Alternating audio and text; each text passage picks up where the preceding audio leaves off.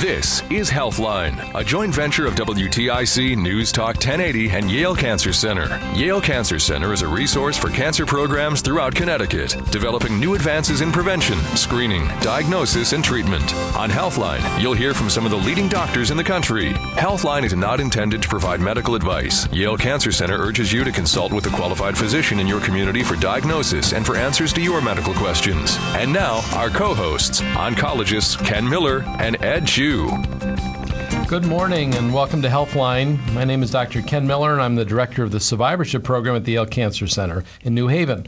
I'm here in the WTIC studios with my colleague and co host, Dr. Ed Chu, who's the chief adult oncologist at the Yale Cancer Center. Good morning, Ed. Good morning, Ken. Healthline with the Yale Cancer Center is our way of providing you with the most up to date information on cancer care every Sunday morning at 8.30 a.m. here on this station, WTIC News Talk 1080. Our Healthline program features some of the nation's leading oncologists and cancer specialists who are on the forefront of the battle to fight cancer right here in our state of Connecticut. Each week, Ed and I will be joined by a different expert or experts from the Yale Cancer Center. Together, we will discuss the myths about cancer, the latest treatment available to people with cancer, and advances in clinical research.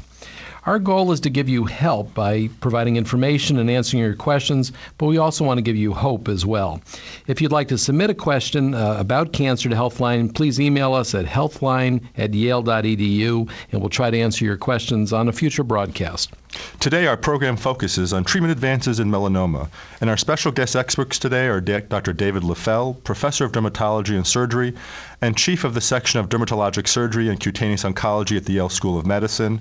He's also author of the, the very well known book called Total Skin.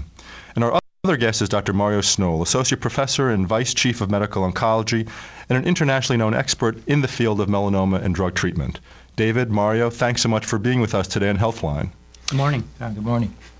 So let's um, let's start with a quick overview. Uh, David, what, what is melanoma? Malignant melanoma is a cancer of the pigment cells of the skin.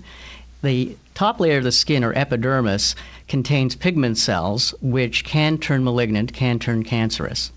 So, so David, typically we, we uh, think of you know, mel- melanoma and skin cancer as being the same thing, but there are other types of skin cancers, aren't there? There are indeed. The most common forms of skin cancer are basal cell carcinoma and squamous cell carcinoma. But melanoma, the third type, is certainly the most concerning because it really does have the potential to be quite serious. And, and in terms of risk factors, you know, what are the, the, the risk factors and the individuals who are at perhaps highest risk for developing melanoma?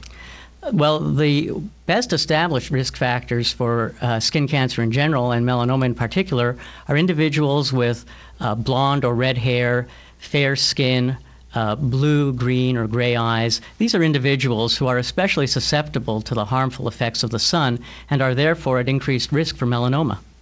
Well, let me along those lines. In terms of the sun, how how does the sun cause melanoma? What can you tell us something about the process? Well, it's well known now that ultraviolet radiation from the sun causes mutations in the skin cells, and it's felt that these mutations, if they occur in certain genes that control cancer development, can actually lead to the development of skin cancer. So, is there is this genetic? Is there a genetic predisposition?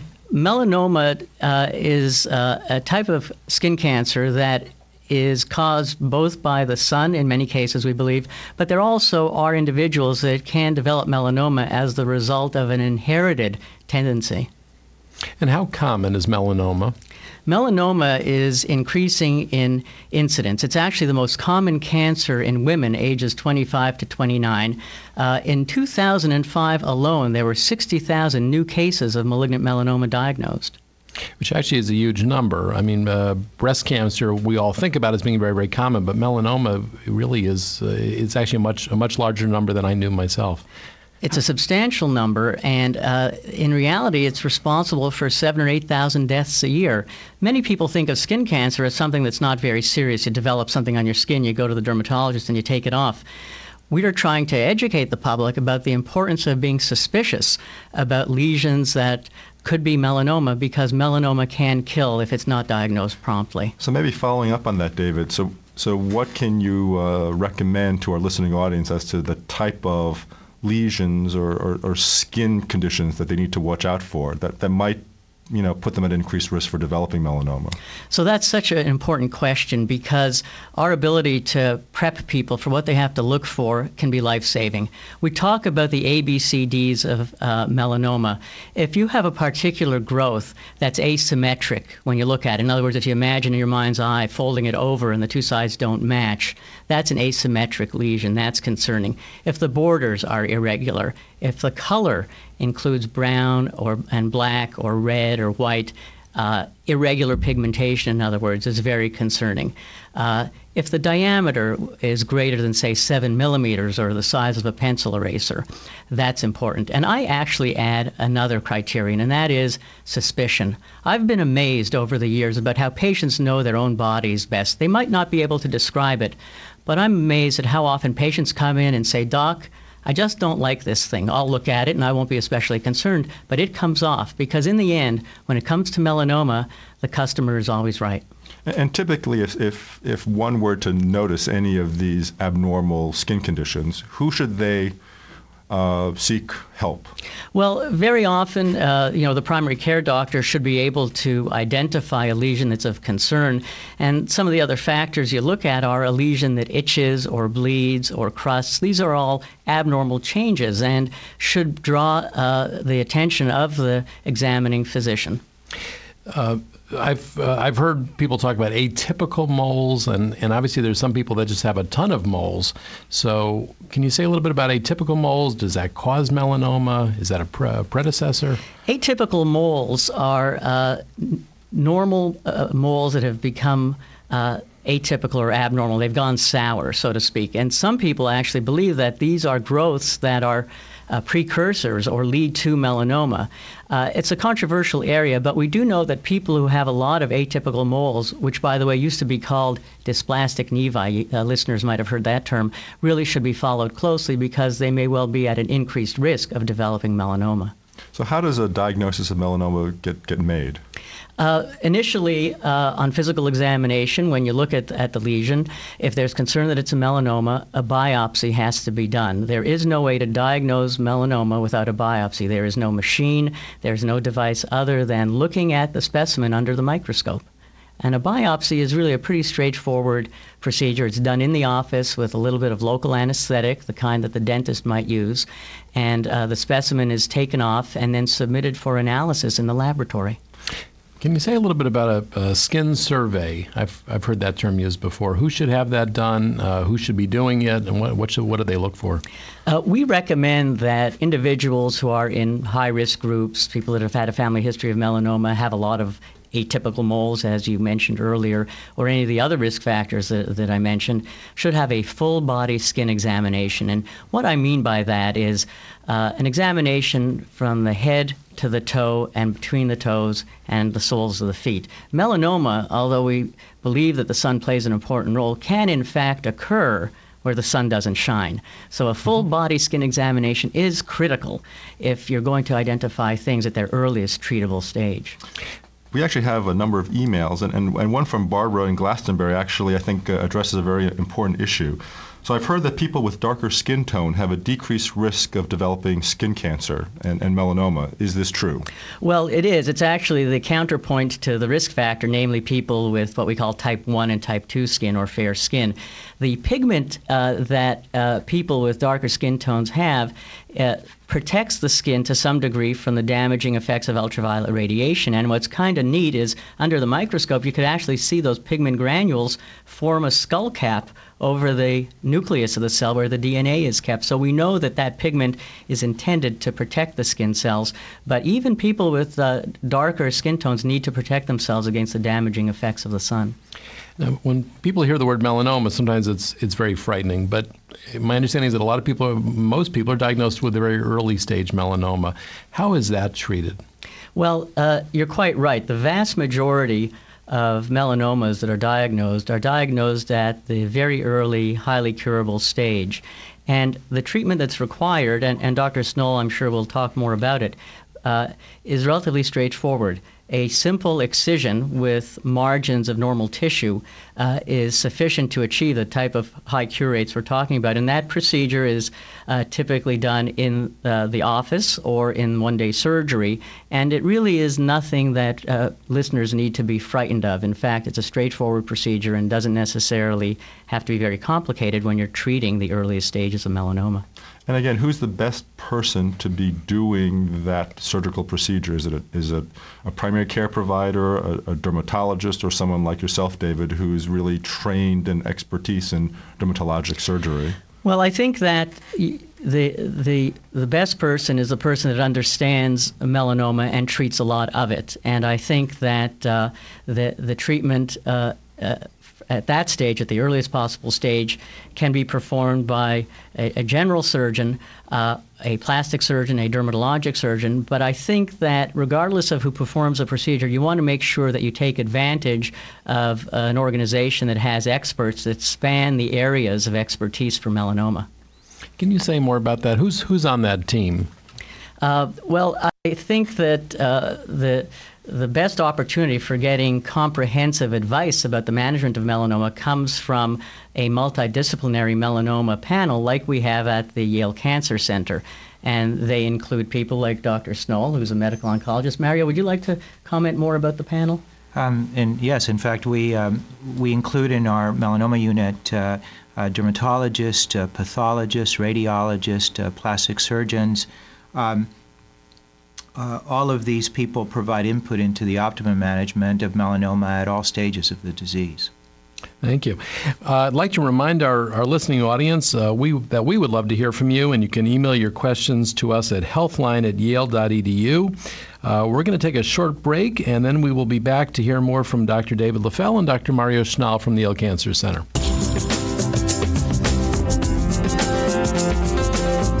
This is a Medical Minute, brought to you as a public service by the Yale Cancer Center. Cancer patients become cancer survivors the first day they're diagnosed. There are over 10 million cancer survivors in the U.S., and the numbers keep growing. However, there are long term side effects of cancer, including heart problems, osteoporosis, fertility issues, impaired growth, and an increased risk of second cancers. Ending cancer treatment can be both exciting and scary. Most people are relieved to be finished with the demands of treatment, but many also feel concerned about whether the cancer will come back and what they can do to prevent a relapse.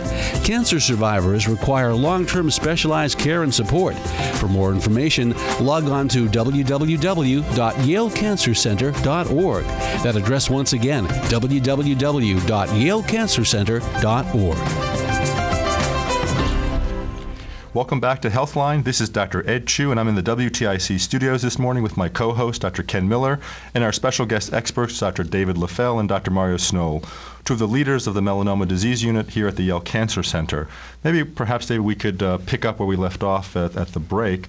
Uh, so once uh, a melanoma skin lesion is removed, is there anything further that needs to be done? Uh, there often there, there is definitely in terms of monitoring of the patient, but in terms of other procedures, uh, treatments, and uh, the nature of the monitoring, it really depends on how thick the melanoma is. And this goes back to something we were saying before the break: the thickness of the melanoma determines its seriousness. So, very early melanoma that can be diagnosed at a stage when it's highly curable requires different type of monitoring than melanoma that's more advanced. One of the things that we deal with all the time are individuals who have melanomas that are somewhat more advanced. And I think uh, perhaps Mario can talk about the types of things that are done after that. You know, I want to ask a let me ask you a question along those lines, Mario. For for a patient who's got a uh, melanoma that's thicker or where there has been some spread of cells to the lymph nodes, what are the strategies that are being used to to try to prevent recurrence? There is one drug, uh, interferon alpha, which has been proven to prolong the time between uh, initial resection and later recurrence. Um, and in patients with high risk melanoma who have very deep melanomas or who have melanoma that have spread to the regional lymph nodes, the lymph nodes that are closest to the uh, primary lesion that was resected, we offer those patients a year of treatment with interferon alpha. Uh, but I guess maybe just to, to again follow up, uh, there, has been a lot uh, discussed, and I think one of the great uh, developments that have taken place over the years is this issue of sentinel lymph node sampling. So perhaps maybe Mario or, or David, you could comment on that. I'm happy to comment. The um, uh, if the melanoma is deep, um, usually those patients are referred to a plastic surgeon. We're actually very fortunate to have two very experienced plastic surgeons at, at Yale who have done many of these procedures. The, um, uh, they do a wide excision, um, and if the lesion is more than a millimeter thick, uh, they'll do a procedure called the sentinel node procedure, in which they inject dye near the initial melanoma, trace the dye to the closest lymph nodes that drain uh, uh that primary melanoma, and then do a resection of that initial lymph node if that lymph node has melanoma, it portends a poor prognosis. Those patients are at high risk for having later recurrence. Right, let me ask you. We uh, actually, I'll ask both of you. We, we received an email from Kate, who lives in Middletown, and she says, "I was diagnosed in uh, 2004 with stage two melanoma, which was removed with surgery, and I did not require additional treatments." And sh- she asks here, "Are there any things that I should be watchful for in case the disease returns?" I think that uh, the there are a couple of things. First, uh, anyone who's had a melanoma diagnosed needs to have regular uh, examinations by their dermatologist, and I recommend uh, full body skin examination twice a year uh, at least. You know, you go to the dentist twice a year. The least you could do is get checked out for recurrent melanoma or other problems related to the melanoma. Recurrent melanoma is melanoma that develops at the surgical site. And metastatic melanoma is melanoma that develops, as Dr. Sznol was saying, at a region distant from the site where it was removed, either in a lymph node or in the skin itself. Are there any blood tests or diagnostic imaging tests that one can uh, use to help determine whether or not melanoma has come back?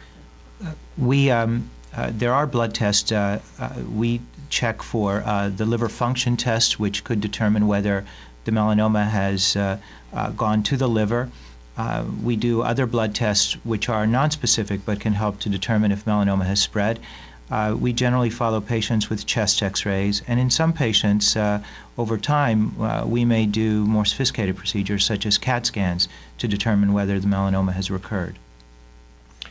We have another email that I want to share with you as well. Um, and this is a fellow uh, named uh, Bill from Wallingford. He said, I was uh, recently diagnosed with melanoma. Uh, how can I tell how serious it is? And he's also asking, too, uh, in the second part of his question, are there any things that he can do for himself in terms of uh, diet or exercise or any, any kinds of positive things that people can do that, that have had melanoma? we don't know that there's any relationship between diet and exercise and recurrence of melanoma. Obviously, people should uh, uh, eat moderately and uh, stay out of the sun. In terms of uh, uh, risk of recurrence, there are three things that we look at how deep the melanoma is. Uh, there are certain things we look under the microscope that give us a determination as to whether it might recur and also whether the lymph nodes were involved. Um, the more of those risk factors that one has, the more likely the melanoma is to recur. And when it recurs, it's likely to recur uh, not just on the skin, but perhaps in, in other organs like the lung, the liver, the brain. When it recurs in those organs, it is serious and difficult to treat and can lead to death.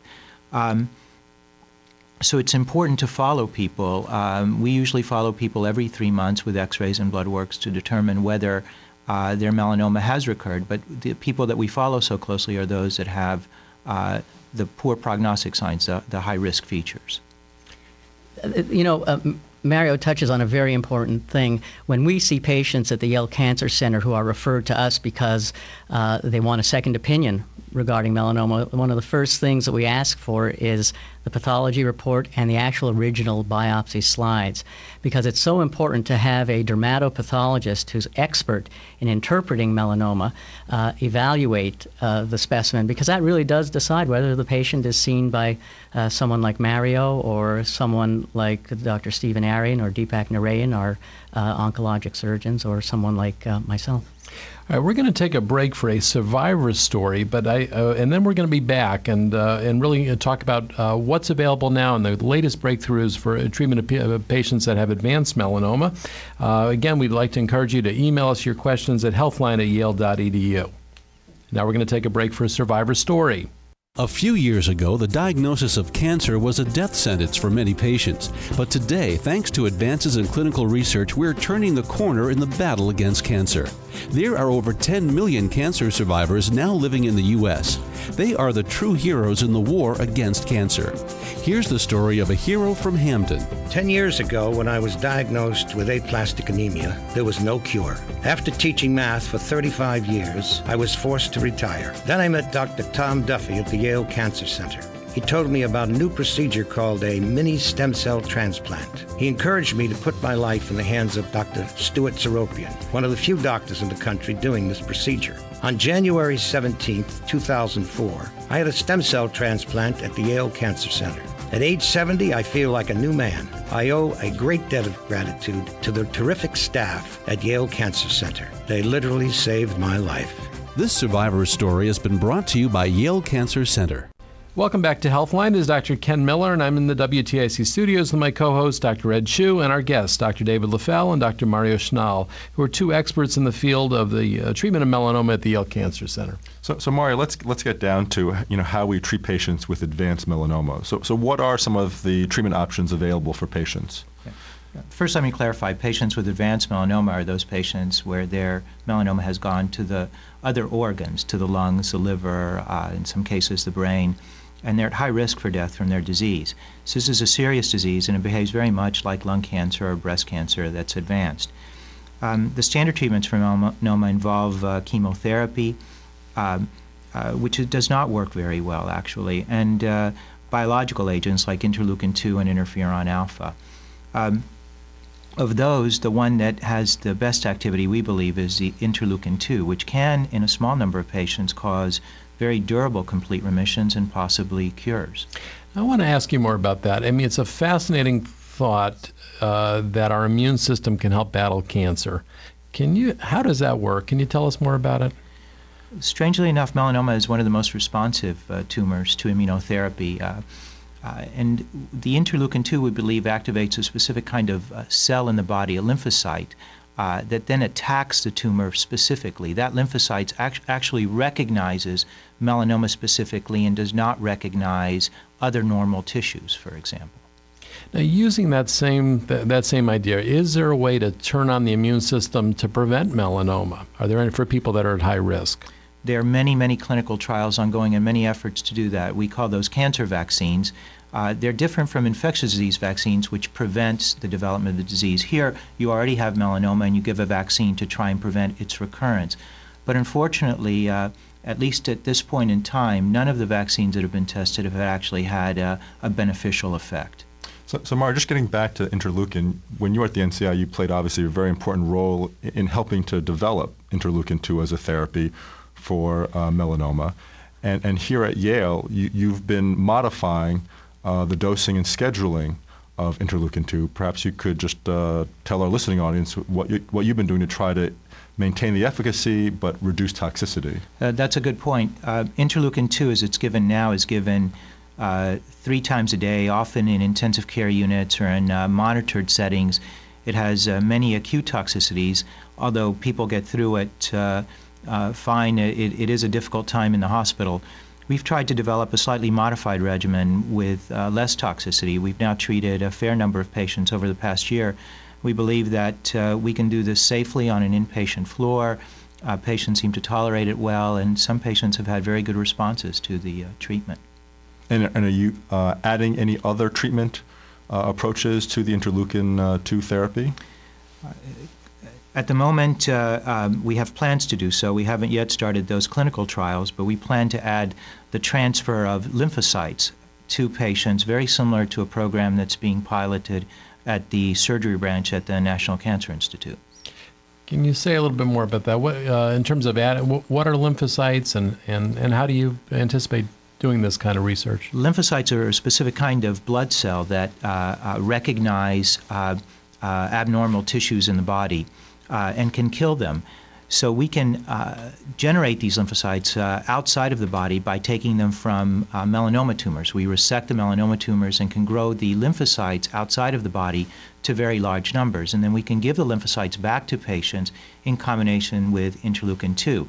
The interleukin 2 and the combination of lymphocytes uh, uh, form a, a uniform attack on the tumor or a highly coordinated attack on the tumor that causes tumor regression. Mario, what are some of the other clinical trials that you've been developing here at the Yale Cancer Center?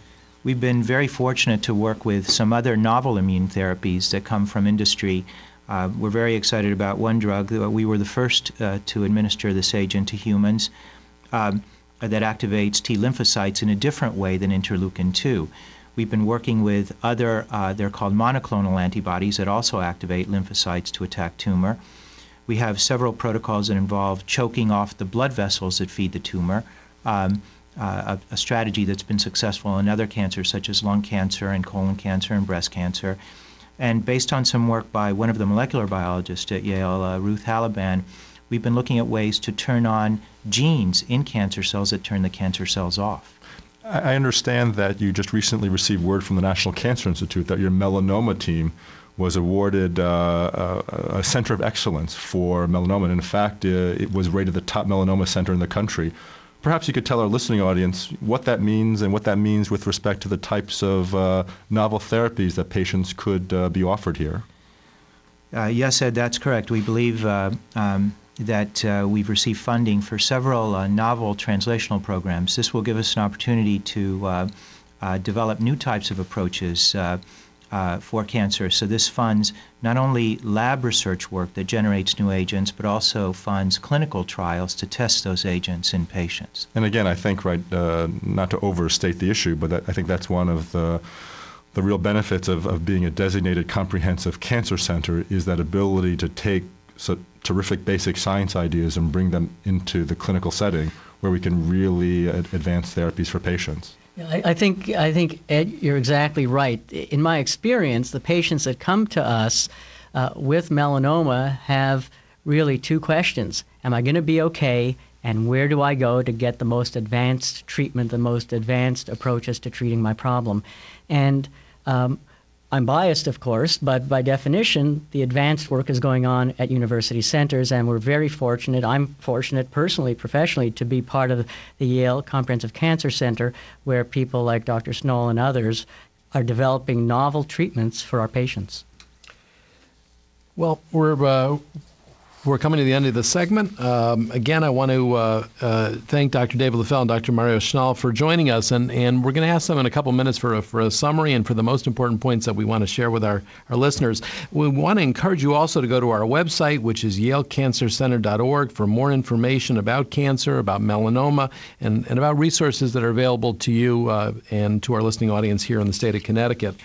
Um, before we sign off, uh, Mario and David, in, in your opinion, uh, opinion, what are the key points that, that we really want to share with the listening audience today?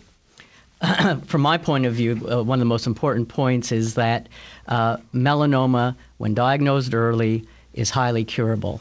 So, when in doubt, check it out. If you have a lesion you're concerned about, don't procrastinate. Procrastination is normal, but in this case, it can be dangerous. So if you have a lesion that you're concerned about, have it checked out promptly. Mario, how about yourself in terms of uh, treatment of patients with advanced melanoma? Well, from my point of view, I think the key point is that uh, standard treatment for melanoma uh, does not offer major benefits for patients, and uh, the standard of care really is clinical trials. And I would advise patients to seek uh, uh, centers that have high quality clinical trials. Yeah, and I have to say, actually, it was uh, very exciting today to hear about, uh, about some of those trials and, and some of the ways they're really turning turning on the immune system, which I think is uh, uh, is hopefully something that's going to offer a lot of promise. Anyways, I'd like to thank Dr. David Leffell and Dr. Mario Sznol for, uh, from the Yale Cancer Center for joining us today on Healthline. Yeah, I also would like to thank David and Mario for a really terrific session. And remember, tune in to WTIC News Talk 1080 every Sunday morning at 8:30 a.m. for Healthline with the Yale Cancer Center. Our next program will focus on the treatment of ovarian cancer, and our special guest will be Dr. Peter Schwartz, who is the John Slade Ely Professor of Obstetrics, Gynecology, and Reproductive Sciences at the Yale School of Medicine, and one of the nation's leading experts in the treatment of ovarian cancer. Until then, this is Dr. Ed Chu and Dr. Ken Miller from the Yale Cancer Center, wishing you a safe and healthy week. You've been listening to Healthline, a joint venture of Yale Cancer Center and WTIC News Talk 1080. Join us next Sunday morning from 8:30 to 9 a.m. for another edition of Healthline on WTIC News Talk 1080.